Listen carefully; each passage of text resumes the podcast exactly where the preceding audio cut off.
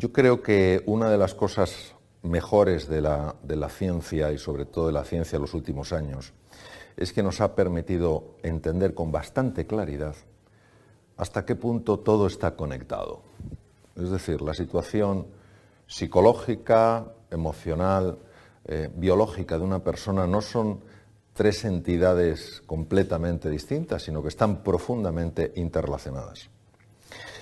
Esto hace que el ejercicio físico y la nutrición no se vean simplemente como cosas accesorias en la vida de una persona, sino como cosas fundamentales.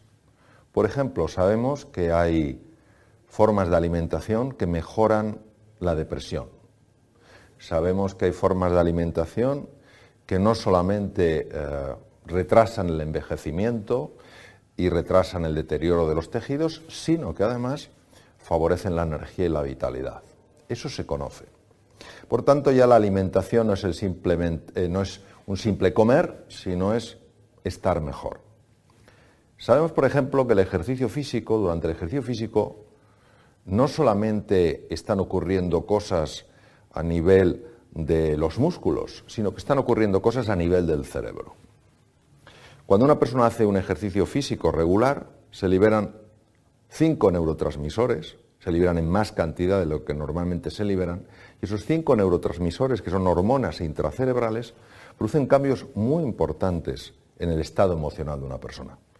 En un mundo tan cambiante, en un mundo tan variable, tan volátil, mantener el equilibrio en medio de la tormenta es algo crucial.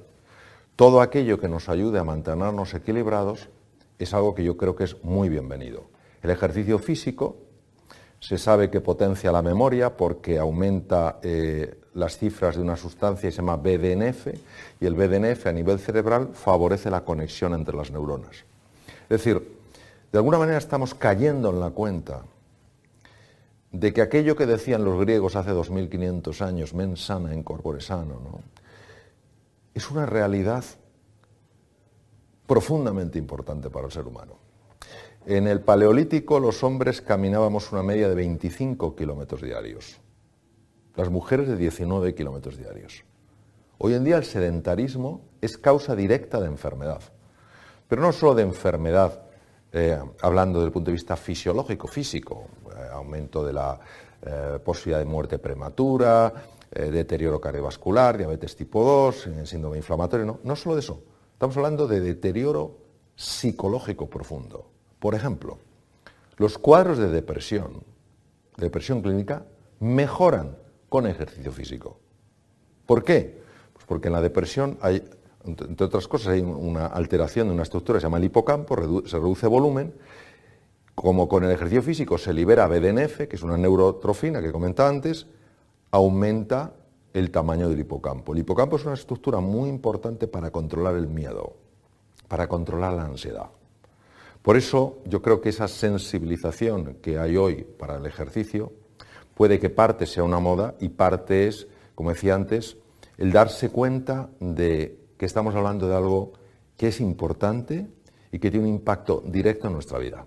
El ser humano es un conjunto de realidades complejas que se pueden distinguir pero no se pueden separar. ¿Esto quiere decir? Quiere decir que en la complejidad de una mano yo puedo distinguir la palma de la mano del dorso, pero yo no las puedo separar. No hay una mano que no tenga dorso, no hay una mano que no tenga palma. Entonces, siempre que hablamos de estas realidades hay que ser muy cauto, porque cada realidad, cada plano de realidad está afectando al resto. Si yo muevo la palma de la mano, inevitablemente muevo el dorso. Es decir, este plano es distinto de este, pero están íntimamente conectados. ¿Qué ocurre? Que tenemos un lío tremendo. Por ejemplo, el mundo emocional es un mundo que ha sido negado durante siglos. No se podía hablar de las emociones. Era un campo tabú, era un campo raro.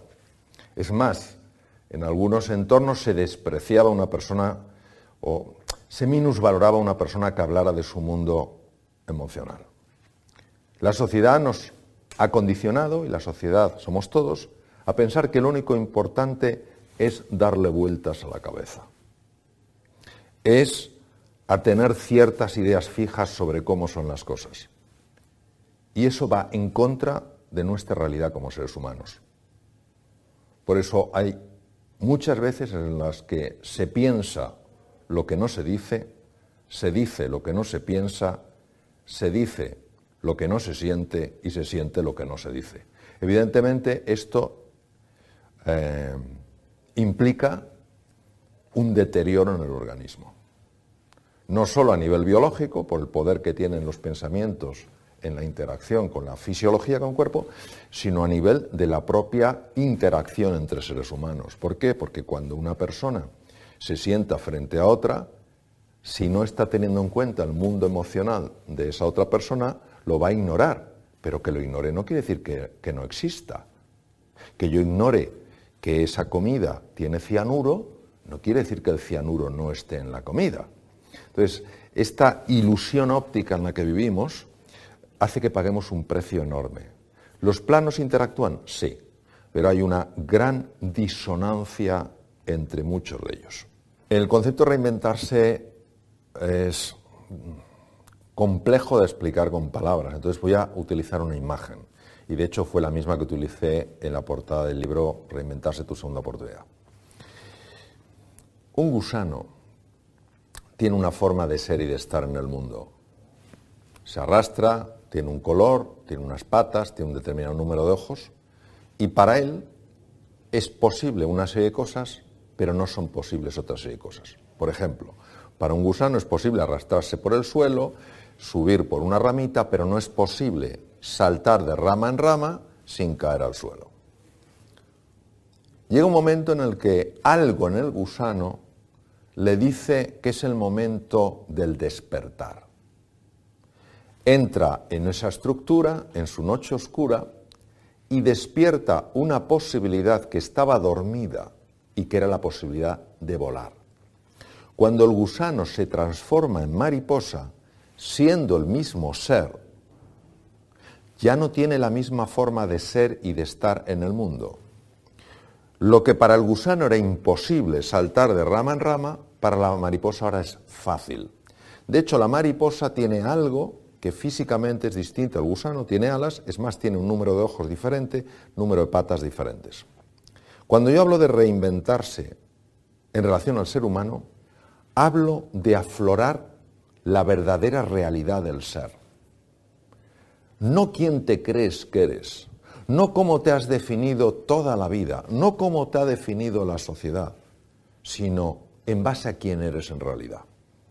La reinvención es un proceso, desde mi punto de vista y desde mi experiencia, apasionante, sencillo, pero nada simple, porque implica abrirse a que dentro de ti hay talentos, recursos y posibilidades que ni siquiera se te han pasado por la cabeza. Y estamos más cómodos en el juicio, en la etiqueta que nos hemos puesto, aunque esa etiqueta sea profundamente dolorosa. Esa es la paradoja de los seres humanos. Muchas veces, en lugar de vivir plenamente, vivimos vidas de callada desesperación, pero pensamos que no hay nada más. Reinventarse fue un libro que yo lo escribí para inspirar a otras personas, sobre todo en momentos de dificultad laboral, social, personal, de salud, para abrirse a que dentro de ellos había algo de excepcional grandeza. Hoy, en medicina, se sabe que cuando eso empieza a aflorar, el cuerpo empieza a mejorar y llega a curarse de enfermedades muy graves. Y esto no es algo esotérico, muchas de estas cosas yo lo aprendí en centros médicos en Estados Unidos, es decir, no es algo esotérico, tal cual, no, es una realidad.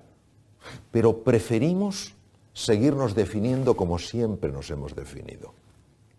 Preferimos no atrevernos a salir de nuestra zona de confort. Preferimos el mal conocido que el posible bien por conocer. Entonces lo que pasa, que lo dice, no, yo es que soy una persona mediocre. Tú no naciste para ser mediocre. Tú naciste para la grandeza. La grandeza no es el éxito, el ganar una fortuna, el que la gente te señale, este es muy importante. La grandeza es vivir de acuerdo a quién eres. Y no hay un solo ser humano que en su interior no tenga grandeza. La mayor parte de los seres humanos intuyo, eh, sospecho, que se mueren con la música dentro. Nunca la han oído sonar. Yo trabajo mucho con personas en el mundo del emprendizaje y hay dos conceptos, uno que es el, eh, entrepreneurship y el intrapreneurship. Entonces, a veces se piensa que el ser eh, un emprendedor es montar tu propia empresa. Yo creo que puedes ser un emprendedor en tu empresa, aunque no la hayas creado tú. Trabajes de lo que trabajes, aunque tengas el trabajo más sencillo. ¿Y cómo eres un intraemprendedor? Dando iniciativas, haciendo propuestas de mejora, viendo de qué manera lo que hay puede ser llevado a otro nivel. Nadie que no piense que en su interior hay creatividad, inteligencia, capacidad de aprender, se atreverá a mirar más allá de lo inmediato. Entonces, ¿cómo puede influir esta aflorar la grandeza en ser humano? Pues cómo puede influir en la economía de un país descubrir que em, están mm, encima de una mina de diamantes. Pues influye mucho.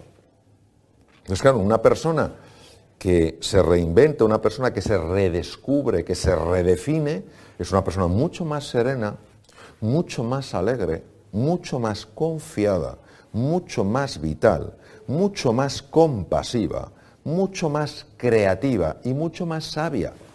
Claro, si yo tengo esto en mi empresa, obviamente la expresión de eso es una mejor forma de trabajar, una manera más eficiente de hacer las cosas, unos objetivos más apasionantes y una forma de colaborar mucho más agradable.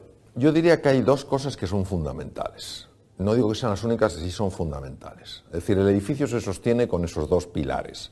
Ahora, si quieres sostenerlo más, necesitas otros pilares. El primer pilar es dejar de juzgar. Nosotros cuando juzgamos, tanto a los demás como a nosotros mismos, vemos con absoluta claridad que lo que nosotros estamos pensando y diciendo de esa persona es, es que es así. Y no nos damos cuenta que nuestros juicios son la pura expresión de condicionamientos previos y de experiencias pasadas. Entonces, primero dejar de juzgar y empezar a observar con verdadera curiosidad, en lugar de decir, este es un impertinente. Cambiar el chip, yo sé que es muy difícil porque nuestra reacción es inmediata por condicionamientos previos, decir, ¿qué le, ¿qué le habrá llevado a decirme esto? Entonces, cuando tú cambias el chip y tomas una mirada curiosa, en lugar de una mirada enjuiciadora, ves lo que normalmente no verías. Nuestro problema es la capacidad ah, o, la, velocidad de la reacción ante cosas que interpretamos como provocaciones o ofensas. Estamos hablando en el sentido común de la palabra. El segundo elemento que creo que es muy importante es aprender a valorar lo que estamos haciendo en el momento en el que lo estamos haciendo y no estar valorando sobre todo a dónde nos va a llevar eso que estamos haciendo.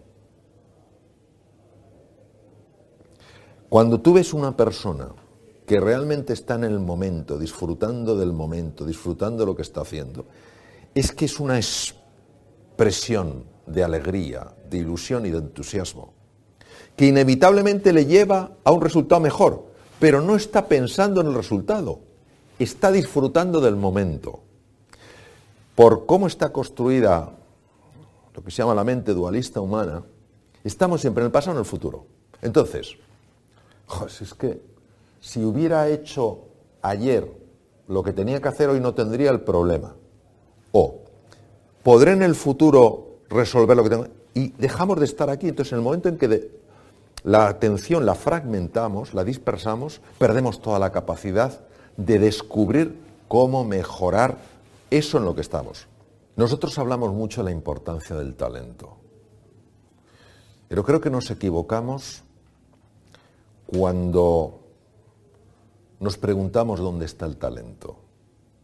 Y tendemos a pensar que el talento está en la cabeza de una persona. Esa persona es muy talentosa, genera grandes ideas. Desde mi punto de vista, el verdadero talento de una persona está en su corazón. ¿A qué me refiero? No me refiero a nada azucarado. Me refiero a que si tú a un niño en una escuela, a un niño que aparentemente no tiene talento, consigues entusiasmarle en algo, consigues transmitir, transmitirle, yo creo en ti, tú tienes posibilidades para florecer en la vida. Lo que digo es que cuando el corazón se enciende, la cabeza sigue el ritmo. Yo creo que todo ser humano necesita fundamentalmente dos cosas, que se le entienda y que se le quiera. Punto. Cuando una persona se siente entendida, no digo no, solo que note que se le está escuchando, sino que se sienta entendida, es una persona que nota una liberación interior tremenda. Esta persona me comprende. Aunque luego hagas, sí, te comprendo, pero voy a hacer una cosa diferente, pero ya se sintió comprendida. Es más, este se considera hoy en día que es el elemento, por ejemplo, en psicoterapia más importante, que la persona se sienta realmente comprendida. Entonces, yo creo que este punto y el querer a los demás, tratarles con afecto, marca una diferencia enorme. Claro, en este mundo donde cuando hablamos del, amor parece que es algo de rosita y blandito y tipo merengue, no entendemos la fuerza transformadora del amor. La fuerza transformadora del amor es sencillamente la capacidad de ver en el otro ser humano no alguien que piensa distinto que tú, que es de un partido político diferente del tuyo, que mm, tiene una cultura distinta, sino ves que él también o ella también están enfrentándose a preocupaciones en su vida, que tienen angustias, que quieren ser felices, que no saben cómo salir del atolladero. Cuando tú ves la humanidad en otro ser humano, la misma que tienes tú, les tratas de una manera diferente, porque ya no son una etiqueta. No, es que este es de tal, es que este es de izquierdas, es que este es de derechas, es que este es de centro, es que este es mm, de ese país, es que este otro. No, esas barreras se diluyen y ves la humanidad. Cuando una persona se siente mirado como ser humano, nota cosas diferentes a como se siente uno mirado cuando se le mira en su etiqueta.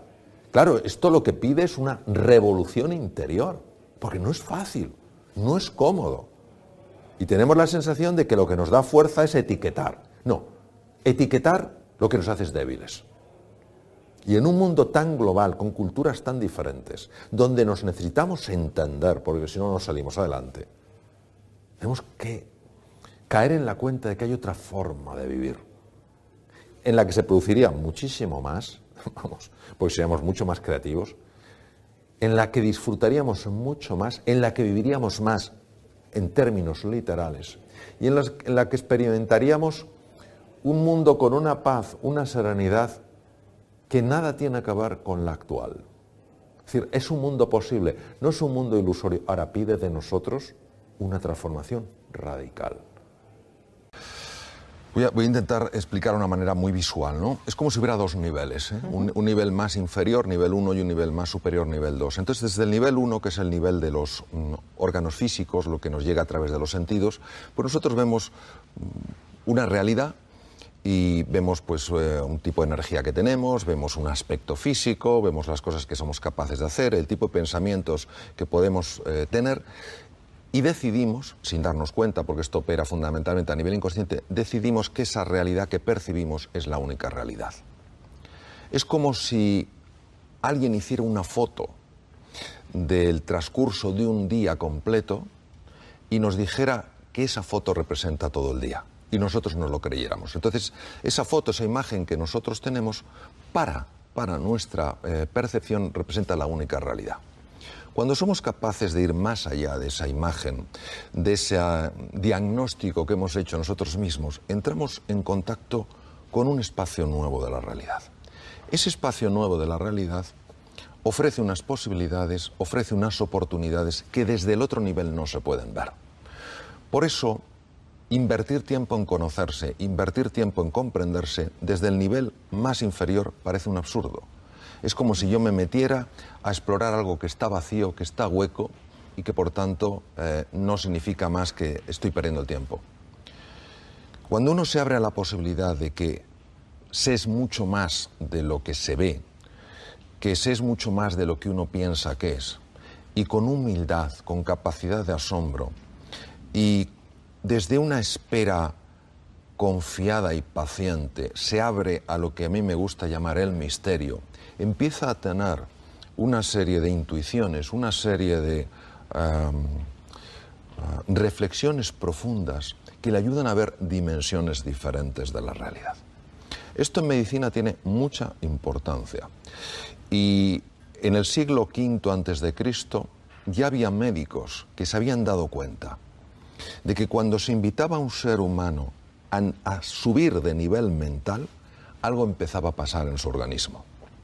Ellos no sabían lo que era, sabían que había gente que se curaba, no entendían por qué se curaba, por, qué se curaban, pero sí se daban cuenta de que estaban cambiando eh, mm, su esquema mental, es decir, de ver una enfermedad absolutamente insoluble, de sentirse como personas desahuciadas, a empezar a intuir que había cosas talentos, recursos, capacidades que no habían aflorado.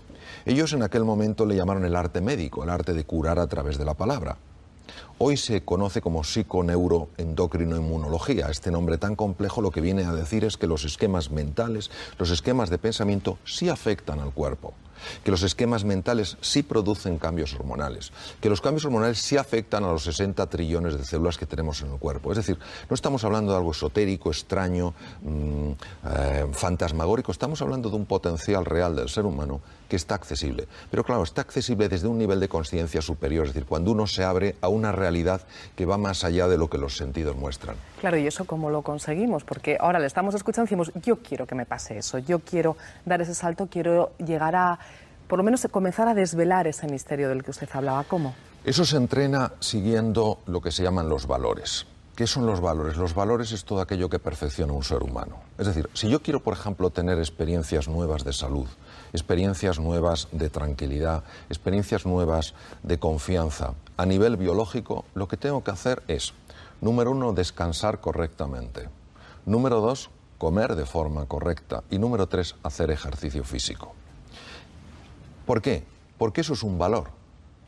¿Qué define un valor? ¿Una cultura? No. Un valor lo define mi naturaleza. Mi naturaleza me dice que si yo soy cuidadoso con lo que como, si soy cuidadoso con mi descanso, si soy cuidadoso con mi ejercicio físico, yo accedo a otro nivel. Y las personas que hacen ejercicio físico de manera regular y que nos estén viendo, saben perfectamente que esto pasa. Que la persona que cuida la alimentación, que la persona que descansa lo suficiente, que la persona que hace ejercicio físico, está más tranquila, está más ilusionada, está más sana, se recupera antes de los tropiezos, acaba de subir de nivel. Hay una serie de valores que lo que hacen es poco a poco irnos subiendo de nivel. Cuando esos valores están integrados en nosotros plenamente, es decir, forman parte de lo que son, de lo que somos, se llaman virtudes. Por ejemplo, la generosidad. Cuando tú buscas cómo añadir valor a la vida de otro ser humano, aunque tú no ganes nada, aunque no te lo agradezca, aunque no te valore, aunque no eh, suba tu estatus, te darás cuenta de que empiezas eh, empieza a ocurrir algo en ti. Empiezas a pensar de una forma distinta, empiezas a sentir de una forma distinta, empiezas a ver cosas que antes no veías. La amistad. Cuando sabes estar a la altura de un amigo, cuando sabes estar a la altura del desafío, te das cuenta de que algo en tu interior empieza a ser transformado. La valentía. Cuando te atreves a pesar de tu miedo, cuando defiendes aquello que es valioso y que nadie lo está defendiendo. Cuando te arriesgas a no ser popular, por, defenderlo, por defender lo correcto, te das cuenta de que empieza a cambiar tu vida. Este es un trabajo, es un entrenamiento que, que dura todo lo que la persona dura. Lo que ocurre es que nos va llevando a un nivel desde el cual se accede a una perspectiva completamente nueva. ¿Qué pasa? Que si yo un día estoy irritado, un día estoy enfadado, un día estoy resentido y me encuentro con una persona que está en el otro nivel y que frente a mi irritación él me transmite serenidad, frente a mi agresión él me transmite paciencia, frente a mi egoísmo él me transmite bondad, eso empieza a mm, impactarme a un nivel para mí desconocido porque no es lo que espero. Lo que espero es una reacción en el mismo nivel que la mía, no una respuesta desde, otro nivel. Entonces, esa persona, de manera eh, directa, está llamando a lo mejor que hay en mí. Me está invitando, no obligando, proponiendo a que yo también ascienda de nivel. Claro, imaginémonos un mundo donde todos nos ocupáramos un poco más unos de otros, donde todos estuviéramos menos obsesionados con acumular, con tener poder, con dominar, con tener estatus, con tener prestigio.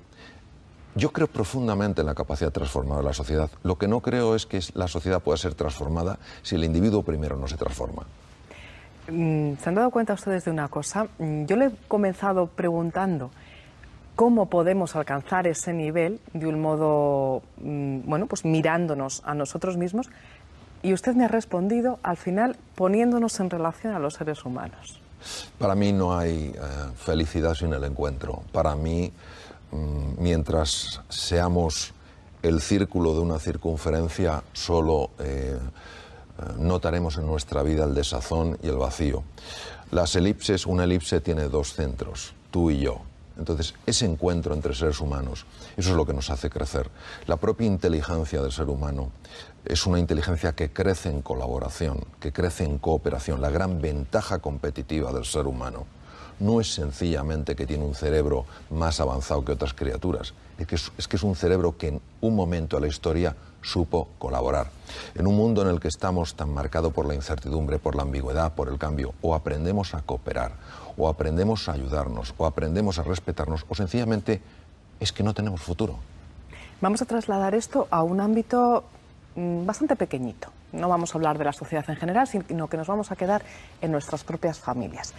Lo que podría ser, y seguro que en muchas familias se da, ¿no? Pero si llegamos a alcanzar esos niveles que usted nos está comentando, y que yo creo que no es tan difícil, es cuestión de entrenarlo un poco, eh, lo que podría ser, cómo podría cambiar las personas de un modo individual, la familia como, como colectivo, como grupo, eh, si cambian o ponemos de un modo, digamos, no sé, más positivo, por elegir una palabra, las relaciones entre el marido, la mujer, la mujer y el marido, entre padres e hijos, hijos y padres, lo que puede llegar a ser. Y eso multiplicado luego eh, cuando salgamos de casa, ¿no? Sí, y, yo creo que esto es, un, es una conversación eh, que tiene especial relevancia en un momento histórico como el que estamos, donde, eh, siendo un país tan extraordinario como, como somos, estamos pasando por una situación muy complicada. Si no fuera por las familias, cómo están apoyando las familias, los abuelos, los padres, unos a otros, a personas que están pasando por momentos de especial dificultad, eh, viviríamos un clima radicalmente distinto. El tema de la familia es un tema de una importancia extrema, porque una cosa es tener una casa y otra cosa es tener un hogar. Y la clave para mí de la familia es el tipo de lazos emocionales que se han creado. Si hay un proyecto compartido, no lo hay. El arte de educar es un arte muy complicado. Nacemos en un manual de instrucciones y enseñamos a nuestros hijos cómo hemos aprendido, con los aciertos y los errores.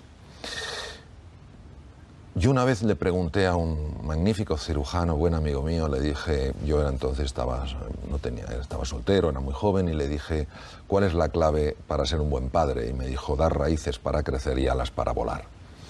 ¿Qué es dar raíces para crecer? Pues dar raíces para crecer es pensar que cuando te toca afortunadamente el papel de ser padre, tu misión no es exigir reconocimiento por parte de tus hijos, sino es darles no cosas, sino lo mejor que hay de ti. Lo mejor que hay de ti posiblemente es la dedicación, aunque tengas pocos momentos, porque la vida es compleja, hay que trabajar, hay que sacar adelante las casas, las familias, pero una dedicación plena, que cuando estás con tu hijo, cuando estás con tu hija, cuando estás con tu marido, con tu mujer, le transmitas ahora, en este momento, son cinco minutos, pero tú eres todo mi mundo. No estoy preocupado de lo que tengo que hacer en la oficina, no estoy preocupado porque, porque tengo que leer una cosa, porque tengo que hacer un, trabajo, no, tú eres todo mi mundo. Si por otra parte confiáramos más en que dentro de cada ser humano existe la capacidad de ir eh, progresando poco a poco con tal de que no pongamos muchos obstáculos, pues a lo mejor no impondríamos tanto nuestros esquemas de enseñanza a nuestros hijos. Yo sé que los imponemos desde la mejor de las intenciones. Pensamos que si nuestro hijo es ingeniero, si es médico, si es tal, si es cual, será feliz. Pero la vida nos demuestra que no es así. Hay gente que ha llegado a, lo máximo en una carrera, a lo máximo de reconocimiento social y es profundamente infeliz. Y hay personas muy sencillas, con trabajos muy sencillos, que son un ejemplo de lo que es una vida con verdadero sentido. ¿no? Entonces, eso también pide por parte de los, de los padres una, una humildad a la hora de darse cuenta de que todos manejamos esquemas mentales mm, y que la realidad es mucho más amplia. Una capacidad de verdad de invertir tiempo, en crear esos, esos vínculos. Y por parte de los hijos, yo creo que también pide eh, una humildad a la hora de escuchar. Yo a veces veo que cuando una persona es muy joven y a lo mejor está pues más al tanto de nuevas tecnologías, de cosas, pues puede pensar que lo anterior es obsoleto, que ya no sirve. La física newtoniana eh, descrita en el siglo XVII por Newton, pues obviamente tiene su vigencia. Está la física cuántica, la física subatómica. La física subatómica no es que anule la física newtoniana, la complementa. Pues es lo mismo, es decir, en un proyecto de familia, padres, hijos, eh, abuelos, abuelas, todos se han de complementar en, en, ese proyecto. ¿Para qué? Para que todo ser humano, todos los que forman parte de esa familia, alcancen su plenitud.